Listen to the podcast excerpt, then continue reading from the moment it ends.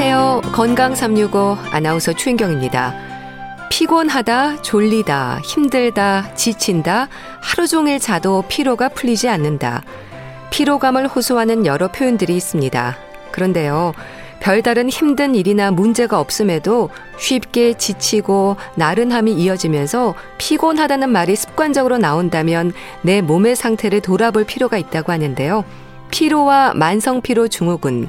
오늘은 치료가 필요한 피로에 대해서 알아보겠습니다. 건강 365 권혁진의 이대로 영원히 듣고 시작하겠습니다. 피곤하다는 말을 버릇처럼 하는 분들이 있죠. 물론 단순한 습관일 수도 있지만 계속 쌓인 피로감에 자신도 모르게 나오는 위험 신호일 수도 있다는 지적입니다. 경희대 한방병원 황덕상 교수와 함께합니다. 교수님 안녕하세요. 네, 안녕하세요. 교수님, 이 피로감은 누구나 느낄 수 있는 부분이긴 하죠. 그렇죠. 아무래도 이제 피로가 오는 것은 뭐 남녀노소 다 올 수 있는데 뭐 어떤 일을 할 때 사실은 이제 실제로 육체적으로 힘들어서 또는 체력이 떨어지거나 해서 피로감도 올 수도 있지만 어떤 하고 있는 일에 대해서 약간 미숙함 아니면 뭐 처음 하고 있는 아니면 뭐 공부를 하고 있는 학생들이 어 좀 그 문제가 어렵다고 하면 풀다가도 피로감을 느끼게 되거나 이런 네. 것들처럼 우리가 일상적 일반적인 그런 업무에서 익숙하지 않고 좀 고단하거나 아니면은 장시간 유지하면은 그런 게 피로감이 올 수 있기 때문에 이런 것들은 뭐 단순히 뭐 어떤 질병이 아니어도 누구든 뭐 어린 학생들이나 또는 뭐 나이 드신 분들도 항상 피로감은 호소를 하고 느끼실 수 있습니다. 뭐 요즘처럼 또 날씨가 굉장히 추울 때는 똑같이 밖에서 산책을 했던 내가 명평소에 하던 것도 추운 날씨이기 때문에 오히려 더 체력 소모가 많고 네. 조금만 걸어도 또 숨이 차거나 좀더 뭐 피로감을 느끼시는 분들도 많이 있을 수 있습니다. 네. 그런데 이 피로가 문제가 되는 건 회복이 되지 않고 쌓이게 될 때인 거잖아요. 그렇죠. 우리가 기본적인 단순 피로들은 우리가 휴식만 취하면은 오히려 우리 몸에서 회복이 되고 정상적인 기능들이 돌아오는 것이거든요. 네. 그런 면에서는 어떻게 보면 이 피로라고 하는 게 우리 몸에서 어떤 내 건강을 지키기 위한 그런 바로미터가 될 수도 있는 거죠. 네. 뭐냐면 어떤 병이 되기 전에 좀 쉬어라 아니면 중단을 해라 또는 뭐 어떤 영양을 섭취를 해라 뭐 이런 식이 되는 건데 만약에 이런 것들을 이제 참고 억지로 이제 그런 것들을 하면서 비정상적으로 뭐 탈진 상태가 된다든지 또는 기운이 정말 너무 없어서 집중을 정말 못하거나 정말 뭐 기억력이 떨어지거나 또는 뭐 힘을 쓸 수 없는 그런 상태가 되는데 네. 특히 이런 것들이 이제 지속이 되면서 휴식을 했는데도 사라지지 않고 뭐 6개월 이상 피로감이 됐을 때 비정상적인 피로로 그런 진단을 하게 됩니다. 네. 근데 건강한 사람들은 피로감을 느끼더라도 숙면을 취하고 나면 개운해지는데 잠을 자도 피로가 풀리지 않는다는 말을 하거든요. 이런 상태를 만성 피로 증후군이라고 하는 겁니까? 맞습니다. 이게 만성 피로 증후군이라고 하면은 기본적으로 이런 피로감이나 뭐 기타 다른 증상들이 뭐 6개월 이상 이제 나타나는 그런 경우들을 볼 수 있는데 기본적으로 이제 건강하다고 하면은 우리 몸에서는 예 항상성을 유지할 수 있는 능력이 보존되는 거거든요. 네. 이제 항상성이라고 하는 것은 우리가 뭐 일정한 체온과 일정한 뭐 그런 체력이나 기능이나 이런 것들의 기능들의 정상적인 범위들을 유지를 하는 건데 우리가 이렇게 뭐 휘어지는 대나무처럼 보면은 처음에 이렇게 휘청휘청 할 때는 어느 정도 범위까지는 잘 버티고 다시 정상적으로 돌아오게 오다가도 어느 정도 역치 이상으로 좀 과도하게 휘게 되면은 오히려 그 복원력을 상실하고 부러지게 되는 것들이죠. 네. 우리 몸에서도 어떻게 보면 이제 피로를 참고 계속 이제 버티다가 보면은 이게 부러진 상태, 병적인 상태가 되면은 오히려 피로할 상황, 어떤 뭐 작업을 한다든지 이런 것들이 멈추게 되고 그리고 오히려 이제 피로 때문에 오히려 더 잠을 못 자거나 계속 이런 악순환을 반복하게 되면서 그런 만성 피로 증후군이 생기게 됩니다. 네. 근데 만성 피로 증후군, 이 증후군이라는 단어가 붙으면 병은 아니라는 생각을 하시는 것 같고요. 그래서 약도 없다는 생각에 방치되는 경우가 많은 것 같은데 어떨까요? 그렇죠. 우리가 증후군이 붙는 그런 대표적으로 얘기하는 것들이 뭐 대사증후군 이런 얘기도 하고 또 여성 질환에 있어서는 뭐 다낭성 난소 증후군이라고도 얘기를 하는데 네.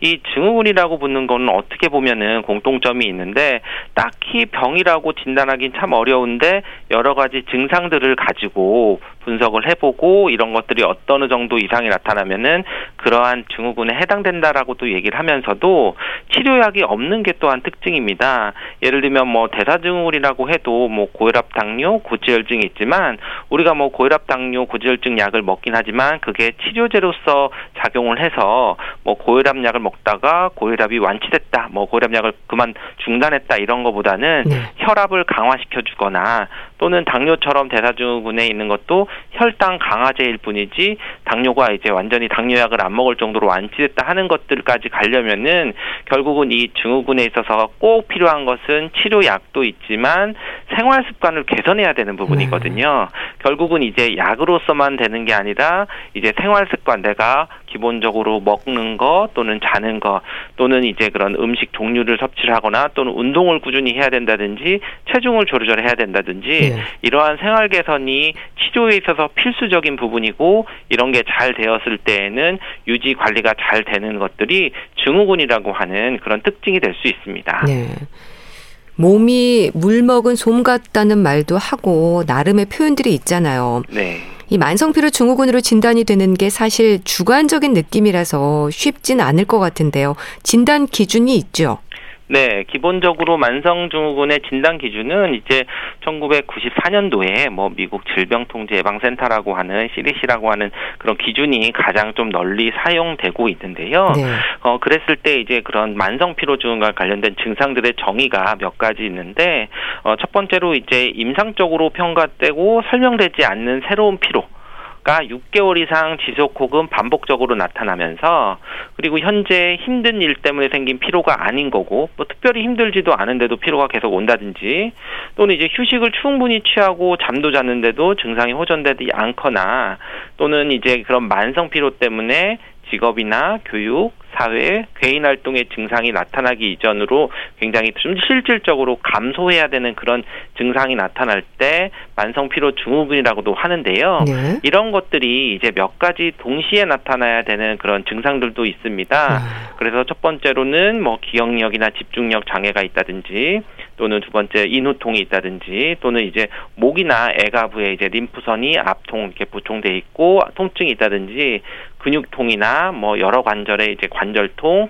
또는 새로운 두통 그리고 잠을 자도 상쾌한 느낌이 없거나 운동 혹은 힘들어서 일을 하고 난 이후에 나타나는 심한 이제 권태감 기운이 빠지는 그런 듯한 느낌들이 나타나는 것 중에서 네, 네 가지 이상 동시에 6개월 이상 지속되어야 만성 피로 증후군에 해당된다고 하는 진단 기준으로 어. 되어 있습니다. 네. 그리고 이제 요거를 가장 많이 이제 쓰는 그런 음. 개념이 되죠. 네. 나이나 체질에 따라서도 피로를 느끼는 강도가 좀 다를 수 있을까요? 그러니까 유난히 피로감을 빨리 느끼는 경우도 있던데요. 그렇죠. 뭐 우리가 체질 당연히 이제 뭐 우리 젊은 사람보다는 어느 정도 이제 나이가 들어가면서 우리가 뭐 특히 이제 여성으로 따지면은 뭐 갱년기가 지나고 폐경이 이후에 어 그런 몸 상태와 폐경 이전의 몸 상태가 좀 확연히 달라지는 느낌들이 있고 네. 또 남성들도 남성 갱년기라고 해서 보통 뭐 50대 전후로 해서 갑자기 이제 체력도 떨어지고 뭐 능력도 떨어 집중력도 떨어지고 업무의 그런 처리하는 속도들도 떨어지게 되기 때문에 당연히 업무 처리 속도가 떨어지니까 똑같은 일을 해도 더 많이 집중력을 필요로 하게 되고 또 그러면서 성과가 안 나오니까 피로감을 좀 빨리 느끼게 되는 그런 부분들도 있고요. 네. 물론 이제 체력이나 이런 뭐 체질이나 이런 거에 따라서 뭐 한의학에서 사상 체질에 따라서 뭐 소양인, 소양인, 소음인, 뭐 태음인 이렇게 나누지만 사실은 건강한 사람들이라면 체질에 상관없이 피로감을 다 덜 느끼게 되는 거고 그렇지만 이제 모든 체질에 있어서 어떤 몸의 이제 균형 상태가 좀 깨졌을 때에는 네. 오히려 피로감들은 좀 다른 패턴이지만 다 느끼게 될 수 있습니다. 네. 이 피로감이 심할 때 동반되는 증상들이 있습니다. 그러니까 입안이 헐어서 식사를 잘 못하기도 하고 또 뭐 두통으로 고생하기도 하고 눈이 침침하다는 말도 하는데요. 만성 피로 증후군의 경우에는 증상이 어떻습니까? 네, 만성 피로 증후군과 좀 같이 나타나야 되는 게 정신적인 부분도 있고 육체적인 부분도 있는데요. 정신적인 부분 이제 가장 크게는 이제 집중력이나 뭐 기억력이 떨어지는 것들이나 뭐 일의 업무 능력들이 굉장히 좀 저하되는 것들이 있으면서 오히려 이제 만성 피로 증후군이 있으면은 이제 잠도 숙면을 취하지 못하고 계속 좀 천면, 좀 얕은 잠을 자고 그리고 자는 동안 뭐 식은땀을 흘린다든지 여러 가지 이런 증상들이 나타날 수 있게 되고요. 네. 그리고 이제 뭐 두통이 있는데 기존에 뭐 가지고 있던 두통 외에 조금 다른 양 다른 양상으로 좀 이렇게 두통이 나타나고 뭐 잠을 자도 뭐 개운하지 않은 그런 증상들이 좀 음. 동반할 수 있으면서 네. 그리고 또 이제 근육통이나 이제 관절통이나 이렇게 여러 가지 그런 신체적으로 통증이 나타나는 것들이 같이 이제 만성 피로 증후군의 증상으로 나타날 수 있습니다. 네. 근데 오랜 피로감에 적응을 하면서 자신의 몸 상태가 힘든 줄도 모르는 분들도 있지 않나요?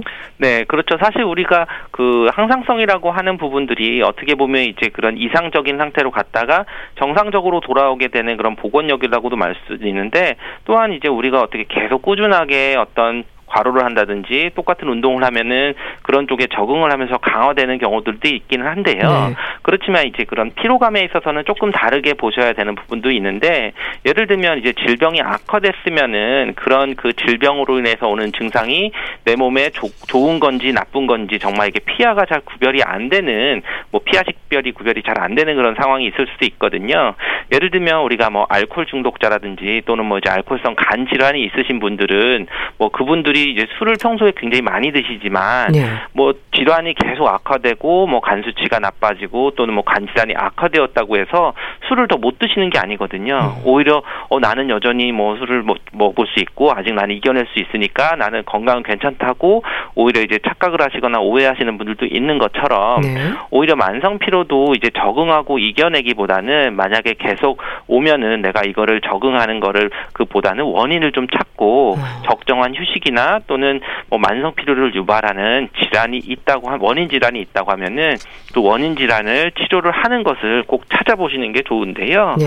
어 기본적으로 이제 이런 또 만성적으로 됐을 때 이런 피로들을 유발할 수 있는 질환들이 뭐 이제 뭐 빈혈이라든지 또는 뭐 간염이라든지 또는 뭐 알코올성 간염, 뭐 비형 간염 요런 그리고 뭐 관절염이라든지 소화성 궤양 또는 네. 뭐 이제 대사증후군 중에는 뭐 이제 갑상선 질환이라든지 고혈압이 또 오시거나 또는 결핵이라든지 이런 질환들이 있을 때 오히려 피로감들이 돌아오는데 이런 질환들은 꼭 우리 몸에서 꼭 치료를 먼저 해야 되는 그런 네. 질환들에 해당이 됩니다. 네. 그럼 뭐 어깨, 허리, 팔다리까지 온몸이 뭉친 것 같다는 표현에서부터 뭐 관절통, 근육통으로 힘들어하기도 하는데 증상으로도 원인이나 상태를 짐작할 수 있는 부분들이 있을까요? 네, 사실 이제 피로감이라고 하는 게 여러 가지 증상들이 같이 나타나지만 그러한 증상에서 피로감의 원인이 이제 그대로 이제 일대일로좀 나타나거나 그렇지는 않은 경우도 있습니다. 네. 왜냐하면 그런 갑상선 질환이 있거나 빈혈이 있거나 또는 뭐 이제 간염이라든지 다른 아. 이제 만성적인 그런 대사 질환이라는 거는 대사라고 하는 게 우리 몸에서 한 부분에 국세, 국한되는 게 아니라 네. 뭐 우리가 뭐 오장육부가 다 기능이 떨어졌다 이런 것처럼 어떤 그런 질환이 특별히 증상에 따라서 달라지지 않는 전신적인 질환들로 나타나는 것이기 때문에 네. 사실 어떤 증상 때문에 내가 원인들을 좀 보는 것보다 어, 어떤 이제 피로감 자체보다는 이제 그와 곁들여지는 다른 이차적인 증상들 이런 것들을 좀 잘 구별하시고 관찰을 하셔야 다른 질환이 있는지를 좀 확인하실 수 있습니다. 네. 그럼 몸은 피곤한데 잠은 오지 않는다는 말도 합니다. 이것도 증상 중에 하나일까요? 자다 깨다 자다 깨다 한다는 말을 하시거든요. 그렇죠. 우리가 아주 힘든 일을 하시거나 뭐 이사를 해서 신경 정말 많이 쓰고 뭐 너무 피곤하면은 우리가 이제 자려고 누웠는데 정말 눈이 뭐 이렇게 번쩍번쩍 하면서 잠도 깊은 잠을 못 자게 되는 경우들을 경험하실 수도 있는데요. 그런 것처럼 우리가 몸에서 이제 잠을 잔다는 것은 우리 몸에서도 모든 오장육부가 이제 휴식을 취하는 거고 어떤 기능들 간담이 잘 기능을 해야 잠이 잘 온다고 얘기를 하는데요. 그럴 때 이제 한의학에서도 이제 뭐 허범불수라고 해서 마음이 들떠서 잠을 못 자거나 또는 이제 지나치게 생각이 너무 많이 들어서 그럴 때 잠을 못 자거나 또는 이제 기력이 떨어지면 우리 몸에서 충분히 우리 몸 자체가 휴식을 못해서 잠을 못 하는 네. 경우로 나눠지거든요. 결국은 이것처럼 우리 몸에서 그런 기운과 또는 혈액 또는 수분에 해당하는 것이 조화로워야지 숙면도 취하고 안정을 하고 또 낮이 되면 육체적으로 기운이 나서 좀 원활하게 활동을 할 수 있게 되는데 그런 균형이 깨지면은 오히려 밤에도 잠을 깊이 못 자고 계속 자주 깨거나 그런 것들 증상들을 볼 수 있습니다. 네. 그럼 만성 피로 증후군임에도 치료하지 않고 이게 계속 누적이 되면 우리 몸은 얼마나 힘들어지는 걸까요? 그렇죠. 이제 가장 피로들이 누적이 됐을 때에는 이제 초반에는 휴식을 취하고 하면 회복이 되다가 이제 회복되지 않으면은 정말 이제 신체적으로 질병이 생기게 되게 되는데요. 그럴 때 우리가 뭐 쉽게 얘기하면 대사질환, 내분비 대사질환, 뭐 갑상선 기능이라든지 당뇨라든지 고혈압이라든지 이런 부분들이 오히려 피로가 심해지면은 이런 기능들이 더 올라가는데요. 우리가 뭐 이제 어르신들 보면은 이제 뭐 손자를 손주를 좀 어 육아하는데 도움을 주거나 하기 위해서 봐주시다 보면은 오히려 힘들게 하신 다음에 피로가 누적이 되면은 평소에 잘 약을 먹어서 조절하시는 그런 고혈압 당뇨가 조절 안 되시는 분들도 볼 수도 있거든요. 네. 결국은 기존에 가지고 있는 이러한 대사질환이나 이런 것들의 조절이 피곤이 누적이 되면은 잘 되지 않는 경우도 있고 또는 이제 그런 질환들의 이제 경계역에 있던 분들도 오히려 그런 부분들이 좀 나타날 수가 있고 네. 또는 이제 뭐 정신적으로 뭐 우울증이나 또는 뭐 불면증이나 이런 것들도 좀 많이 나타나고 우리 당연히 이제 관절 쪽에 있는 그런 통증 질환들도 더 퇴행성 관절염이나 이런 것들이 근육도 피로함을 느끼고 피로한 것들이 회복이 안 되면서 자꾸 염증이 악화되면서 그런 퇴행성 관절염도 악화되는 경향들을 볼 수 있습니다. 네. 이 만성 질환으로 관리 중인 분들의 경우는 특히 몸 상태에 좀 민감할 필요가 있잖아요. 피로감으로 인해서 위험이 더해진다거나 하는 부분도 있을까요? 네, 아무래도 이제 우리가 피로를 하게 되면 우리 몸에서 어, 휴식을 해도 피, 회복이 되지 않는 그런 피로감들은 네. 대사 기능들을 떨어뜨리게 하고 그런 걸로 인해서 대사 질환, 뭐 갑상선 기능 기능 질환이라든지 이런 것들이 문제가 되거나 고혈압 당뇨나 뭐 고지혈증 이런 것들이 평소에 잘 조절이 되던 분들도 오히려 많이 피곤하면서 잘 조절이 안 되는 그런 것들을 좀 느낄 수가 있고요. 네. 또 이제 관절 쪽에서 있는 문제들도 부담이 더 커지게 되는데요. 결국 우리 몸에서 이제 피곤하다고 하는 것은 한의학에서 오장육부 중에서 비위 기능하고도 굉장히 연관을 많이 생각을 합니다. 그래서 우리가 피곤하다, 피곤하다 하는 게 어떻게 보면 비곤하다, 비위가 공공하다인데 아. 비위가 공공한 게 비위가 기본적으로 우리 몸에서는 어 우리 체력을 만들어주고 에너지를 잘 만들어줘서 모든 영양을 해야 되는데 그런 영양 공급이 잘 안 되기 때문에 기본적으로 어떠한 질환에 있어서도 모두 다 악화시키는 그런 것들을 좀 볼 수 있습니다. 네. 이 갑상선 질환이라든지 당뇨병도 그렇고요. 치료 중인 질환이 있을 때 특히 피곤하지 않도록 조심하라는 말을 하는 건 왜 그렇습니까? 네, 아무래도 이제 우리가 갑상선이라고 하는 그런 역할들이 우리 몸에서 그 대사 조절에 굉장히 중요한 역할을 하거든요. 뭐 기초 대사량도 조절하고 뭐 열이 나는 것도 조절하면서 뭐 식욕이나 뭐 소화 기능이나 뭐 여러 가지 그런 어, 포도당 지방을 분해하는 이런 것들과 관련돼서 이렇게 조절을 하게 되는데요. 네. 이랬을 때 우리 몸에서 있는 이런 기능들이 깨지고 밸런스가 깨지게 되면은 여러 가지 그런 우리 삶의 질도 떨어지지만 피로감이 더 악화되거나 그런 것들도 있기 때문에 많이 이렇게 피곤하거나 할 때에는 꼭 확인하셔야 되는 게 당뇨병이나 그 갑상선 질환 또는 고혈압 같은 질환들도 혹시라도 평소에 없더라도 한번 확인을 해보셔야 되는 경우도 있습니다. 네.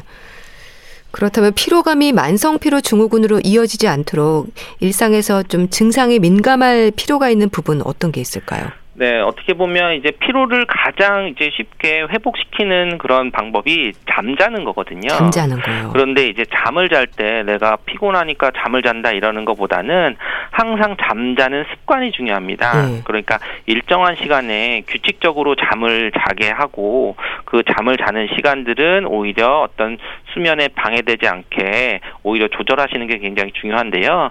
뭐 그러니까 낮에 뭐 규칙적으로 자라는 게 아니라 우리가 자야 되는 시간 뭐 11시부터 1시 사이는 꼭 숙면을 취할 수 있게 네. 일정한 시간에 잠을 자야 되고 그리고 오히려 이제 잠들기 전에 오히려 TV나 뭐 또는 뭐 핸드폰이나 스마트폰이나 이런 뭐 아니면 뭐 게임을 하거나 너무 자극적인 영상들을 봐서 우리 몸에서 이제 그러한 부분들에 대해서 어떤 계속 긴장된 상태를 유지하고 있으면은 네. 또 숙면을 유지하기 힘들 수도 있고요. 또 우리 뭐 잠들기 전에 너무 과식을 하거나 야식을 먹는다든지 또 이제 뭐 카페인이나 술 같은 것들도 오히려 숙면을 좀 어, 방해 방해할 수 있기 때문에 그런 부분들을 좀 조심하셔야 되고 네. 또 하나는 이제 우리가 보통 통증이 또 피로 때문에도 악화가 되지만 내가 평소에 갖고 있는 그런 통증들 낮에 이제 어 좀 한자세로 고정돼서 뭐 일을 했다든지 또는 많이 써서 통증들이 있는 거를 오히려 자려고 누웠을 때 힘들어지는 경우들이 있기 때문에 오히려 아침에도 그렇지만 또 자기 전에도 꼭 스트레칭을 하거나 운동을 좀 가볍게 하거나 또는 뭐 따뜻한 물로 마사지를 해서 약간 전신적인 근육들을 이완시켜주는 네. 그런 일상적인 생활에서 규치는 것도 중요하고요. 당연히 뭐 그런 식사도 규칙적으로 드셔서 위장 장애나 또는 소화 흡수가 잘 돼야 음. 우리가 이제 비곤하지 않는 비위 기능이 좋아 좋아질 수 있는 그런 방법이 있어서 이런 부분들을 좀 주의하셔야 됩니다. 네. 그래서 이것저것 많이들 챙겨 드시는데요. 뭐 흑마늘이 좋다, 비타민을 섭취해야 한다. 여기저기서 말하는 좋다더라 하는 식품이나 건강 보조제 너무 의존하는 것도 문제일 수 있다고 하던데 어떨까요? 그렇죠. 아무래도 우리가 피곤하다고 하면 단순히 피곤하면 피곤해 좋다 이렇게 얘기할 수도 있지만 사실 이런 건강 보조제는 어쨌든 이제 식품일 수가 있고 치료약은 아니기 때문에 어떤 피로감을 유발하는 질환이 있을 때에는 이런 것들만으로는 해결이 될 수가 없습니다. 네. 그렇기 때문에 먼저 질환을 치료를 하고 진단을 받는 그런 것들이 굉장히 중요하고요. 그렇지만 이제 이러한 뭐 병은 진단이 받지 않고 건강검진에 정상일 때 피곤하다고 하면 이러한 식품이나 건강무조제를 선택을 할 수는 있는데 네. 그렇지만 이게 어 그냥 무조건 뭐에 좋더라 하더라라는 음. 것은 좀 다시 좀 주의를 하셔야 되는데요. 분명히 그 식품이나 건강 보조제가 갖고 있는 영양 성분들이 분명히 있기 때문에 그런 영양 성분들이 나의 건강 상태하고 좀 맞는지 다시 한번 체크를 해 보시는 게 중요하고 결국 이것은 효능들은 약은 아닌 거고 그리고 이제 장기적으로 먹었을 때 또 어떻게 보면 또 나쁜 영향을 미칠 수 있기 때문에 네. 먼저 나의 뭐 질환 상태가 있는지를 확인하시고 그리고 내가 이게 어떤 필요한 영양분이 부족한 거를 채워줄 수 있는지를 확인하셔서 무조건 좋다라기보다는 내가 부족한 부분을 보충해줄 수 있는 그런 쪽으로 선택을 하시는 게 좋습니다. 네.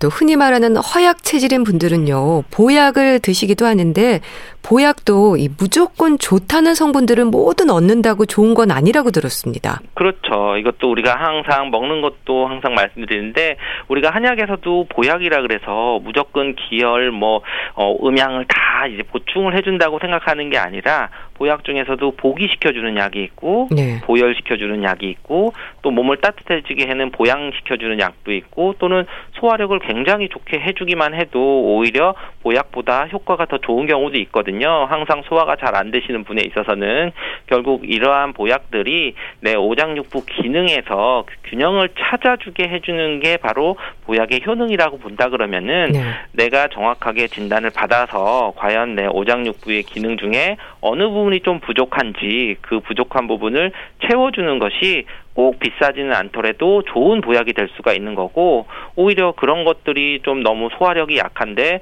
무조건 뭐 비싸고 뭐 그런 어 약을 써서 기름진 약을 써서 소화 장애가 오게 된다 그러면은 오히려 보약으로서의 효능을 잘 못하는 경우들도 있기 때문에 네. 그런 부분들은 이 보약도 한 가지가 아니고 무조건 좋다는 것보다는 내 몸에 맞는 보약이 제일 좋은 보약이다라고 생각을 하시면 됩니다. 네.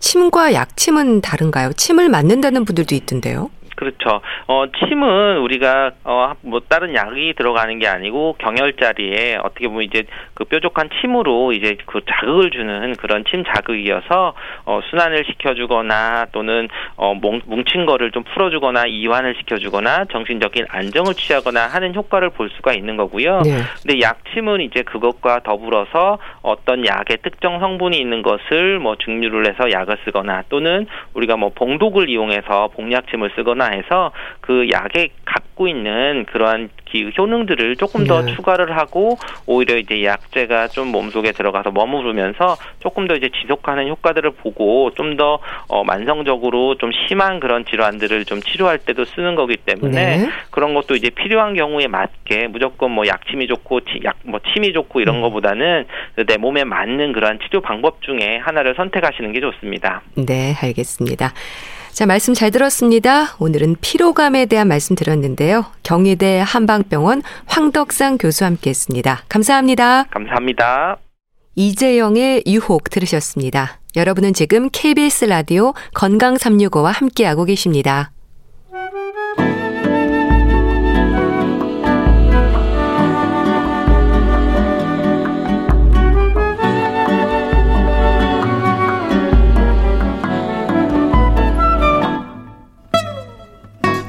건강한 하루의 시작. KBS 라디오 건강 365. 최윤경 아나운서의 진행입니다. KBS 라디오 건강 365와 함께하고 계십니다. 자, 건강책 정보 북컬럼니스트 홍순철 씨와 함께 합니다. 안녕하세요. 네, 안녕하세요. 오늘 소개해 주실 책은 제목만으로는 일단 편치 않네요. 부정성 편향. 어떤 내용일까요? 예, 우리의 생각과 행동, 판단이 가만히 내버려둬도 부정적인 방향으로 치우친다라는 의미를 지니고 있는 단어인데요. 네. 요즘 정말 이 부정적인 소식만 가득한 세상인 것 같아요. 아, 맞아요. 네, 뉴스 보고 있느라면 걱정거리가 늘어나고 불안감이 커지게 되는데 그래서 혹자는 요즘 정말 뉴스 다이어트를 해야겠다. 뉴스 자주 보지 말아야겠다. 이런 이야기까지들 하십니다. 우리가 긍정적인 생각과 마인드가 중요하다고 이야기하지만 평균적으로 우리는 부정적인 생각에 휩싸이거나 부정적인 상황 가운데 머무르는 시간이 더 많기 마련인데요. 네. 왜 이럴까? 바로 이 책이 답변해주고 있는 겁니다. 이러한 우리의 속성을 부정성 편향이라고 설명하고 있는데요. 그러니까 우리가 살고 있는 세상에 부정적인 뉴스가 많은 것도 문제지만 우리가 원래 그렇게 생겨 먹었다라고 어, 책은 이야기하고 있는 겁니다. 네. 가만 생각해 보면 실제로 그런 것 같아요. 우리가 누군가에게 열 번을 칭찬을 받다가도 한 번 질책을 받으면 그것 때문에 끙끙 아. 앓게 됩니다. 또 온라인 쇼핑몰에 뭐 수백 개의 리뷰가 올라왔는데 뭐 한 98개가 좋은 리뷰고 딱 두 개 정도만 나쁜 리뷰가 있다고 하더라도 유독 그렇게 나쁜 리뷰만 음, 주목하게. 되겠습니다. 아, 또 요즘 보면 우리가 뉴스라던가 기사를 이 포털 사이트를 통해서 접하게 되잖아요. 거기에 보면 다소 자극적인 뉴스 제목 같은 것들이 있어요. 네. 예를 들자면 최장암이 보내오는 다섯 가지 신호 음, 또는 배우자가 바람을 피우는 일곱 가지 징후. 네. 사실 네. 뉴스나 기사는 어마어마하게 많이 있는데 예. 꼭 요런 것만 클릭하게 되거든요. 그럴 때 이 책은 왜 나만 이런 걸까라고 걱정할 필요가 없다라고 이야기합니다. 오히려 이런 생각이 드는 것이 지극히 정상적이다라고 이야기를 하는 거죠. 네. 그렇다면 부정적인 방향으로 이렇게 생각이 되는 게 인간의 본능인 걸까요? 이 부정성 편향에 대해서 돌아볼 필요가 좀 있겠어요. 그렇습니다. 이 부정성 편향이라고 하는 건요. 부정적인 사건이나 정서가 긍정적인 것보다 우리에게 더 강력한 영향을 미치는 보편적인 경향성이다라고 심리학 용어로 규정이 되어 있다고 그럽니다. 네. 이 부정성 편향이라고 하는 책은 저널리스트인 존 티어니와 사회심리학자인 로이 바우마이스터가 함께 책을 썼는데요. 최근 뇌 발달 연구를 근거로 제기를 하면서 이 부정성 편향이라고 하는 게 인간의 본능에 아로 새겨져 있다라고까지 아. 이야기를 해요. 그러니까 우리의 마음은요, 무엇을 올려놓아도 부정적으로 쪽으로 미끄러지게 설계돼 있다. 네. 그래서 일종의 기울어진 운동장이다라고 이야기를 하고 있는데 나쁜 것이 더 음. 크게 들리고 네. 더 또렷하게 보이는 이유는요. 우리의 뇌의 가장 중요한 역할이 생존이었기 때문이다 아, 생존이요. 하는 겁니다. 음. 그래서 사실 고대로부터 우리의 뇌는 생존을 목적으로 설계가 됐어요. 뇌를 연구해 보면 기저핵과 변연계라는 부분이 있는데 이 부분이 부정적인 신호에 상당히 민감하다고 그럽니다. 네. 그리고 위협을 감지하는 능력이 생존에 중요했기 때문에 긍정적인 아무렇지도 않은 신호에 대해서는 둔감하도록 설계됐고 우리의 뇌는 점점 음. 더 부정적인 위협적인 신호에 민감하도록 민감하게 반응하도록 그렇게 진화해 왔다. 그래서 부정성 편향이 생겨났다라고 책은 설명하고 있습니다. 네. 그러니까 생존과 관련한 부분이라는 것도 느끼지 못하고 있었네요. 그럼 우리의 뇌가 부정적으로 생각하도록 설계되어 있는데 세상이 부정적인 뉴스를 자주 들려주면서 우린 점점 더 부정적으로 되는 걸까요? 그렇습니다. 최근요, 어, 건강한 삶을 살기 위해서 우리는 부정성 편향을 분명히 이해하고 그것을 떨칠 수 있는 방법을 찾아야 된다라고 이야기를 해요. 네. 우리 주변에는 부정성 편향을 이용하고 그걸 통해 돈을 버는 소위 부정성 장사꾼들이 있다. 어. 그들을 주의해야 된다라고 음. 이야기하고 있는데요. 가만히 한번 생각을 해보세요. 최근 어떤 정치인이 뭐 기분 좋게 해준 일이 있었나요? 아. 별로 없었던 것 같잖아요. 또 최근 뉴스에서 기쁘고 밝은 소식을 들어본 적이 있으신가요? 없죠. 또 최근에는 소위 네. 전문가들이라고 하는 분들이 나와서 어떤 미래에 대한 전망을 하는데 네. 희망적인 이야기를 들어보신 적이 있으신가요? 음. 미국의 정치과학자인 모리스 피오리나의 이야기가 책에 소개가 되고 있는데 그는 이러한 현상을 거짓 양극화 현상이라고 어, 지적한다고 거짓 합니다. 양극화 현상이요? 이게 특히 정치에서 두드러지게 되는데요. 미국의 정치 요즘 참 정말 세계의 조롱거리가 되어 버렸는데 이 공화당과 민주당 지지자들 대부분이 나는 중도다라고 인식한다고 그래요. 근데 일부 정치인들과 학자들이 정치적 스펙트럼의 양 끝에 위치해서 나머지 국민들을 자기 편으로 끌어들이려는 전략들을 끊임없이 사용한다고 그럽니다. 네. 뭐 이게 미국뿐인가요? 우리도 그렇지 않습니까? 항상 보면 정치의 스펙트럼의 제일 끝에 있는 분들이 서로의 약간 프로파간다적인 메시지를 통해서 자신들의 입장을 더욱더 세계에 알리려고 하고 우리 편으로 끌어들이려 하는 일종의 편가리기들을 하게 되는데요. 네. 그 결과 사람들은 이 세상에 살면서 서로에 대한 적대감을 키워가고 있다라고 최근 지적하고 있다라는 겁니다. 오늘도 우리는 수많은 부정성 장사꾼들을 만나게 되는데요. 위험을 부추기고 갈등을 조장하고 편가르기에 혈안이 된 정치인들이 바로 그러한 사람들입니다. 또 대중들의 관심을 쫓으면서 자극적인 기사를 쏟아내는 예, 언론인 가운데 그런 분들이 있다고 그러고요. 대안 없는 비판만 일삼는 소위 전문가들도 부정성 장사꾼이다라고 최근 경고하고 있는데요. 네. 요즘 혐오라고 하는 안 좋은 현상이 소셜 미디어를 타고 전 세계로 확산되고 있습니다.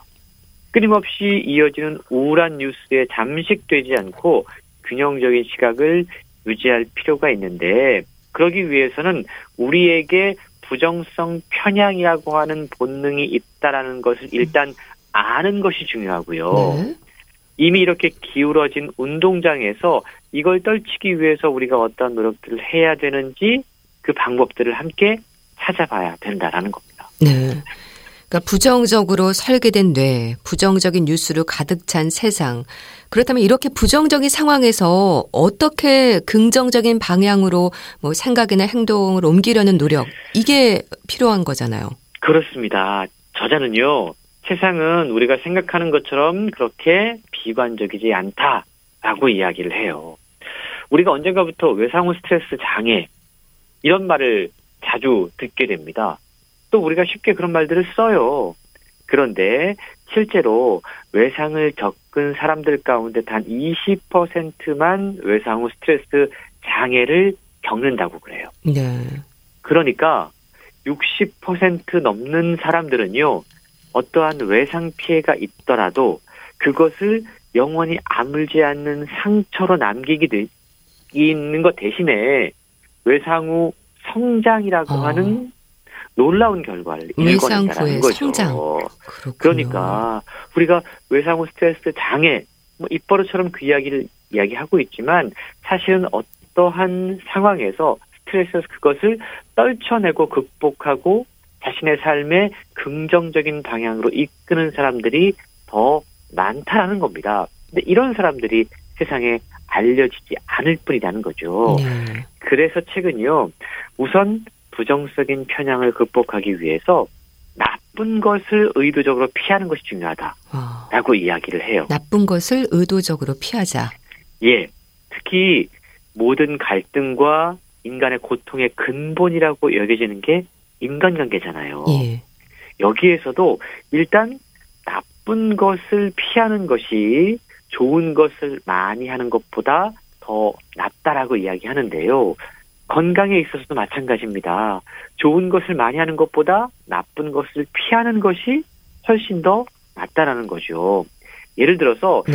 어뭐 부부 관계에 있어서도 특별한 이벤트, 특별한 애정 표현 이런 것을 통해서 아무리 관계를 잘 다져간다고 하더라도 사실 의심받는 행동이나 폭언 같은 나쁜 것 한 방에 잘 쌓은 관계가 무너지는 경우를 자주 보게 되잖아요. 네.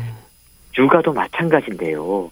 나쁜 양육, 그러니까 폭력이라든가 학대라든가 방임 이런 것들이 아이들에게 엄청나게 큰 상처를 줍니다.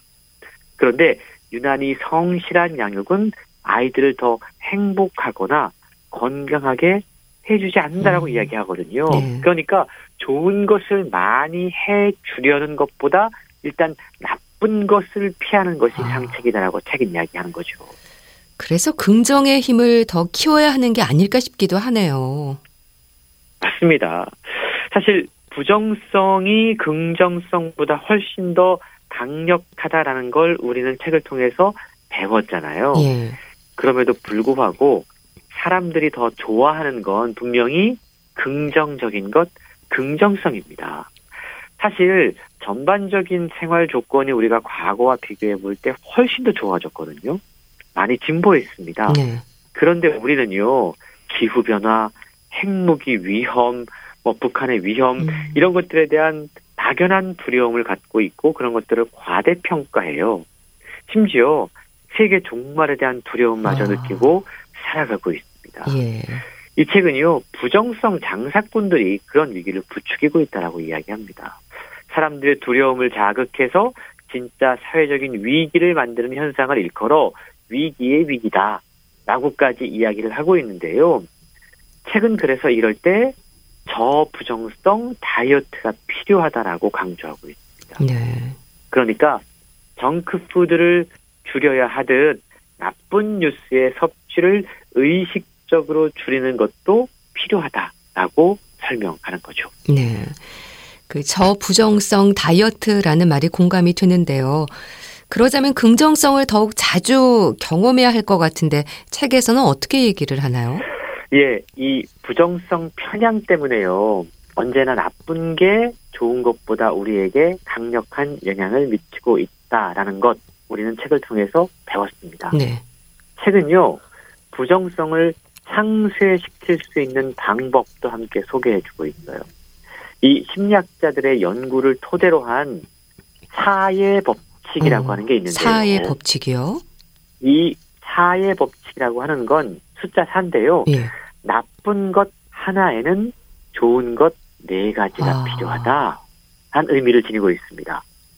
그래서 실제로 심리학에서 임상 심리학자들이 내담자가 부정적인 감정을 한번 느끼면 긍정적인 감정을 네 번 정도 느끼도록 음. 하는 것을 항상 목표로 하고 치료를 하고 있다고 그럽니다. 네.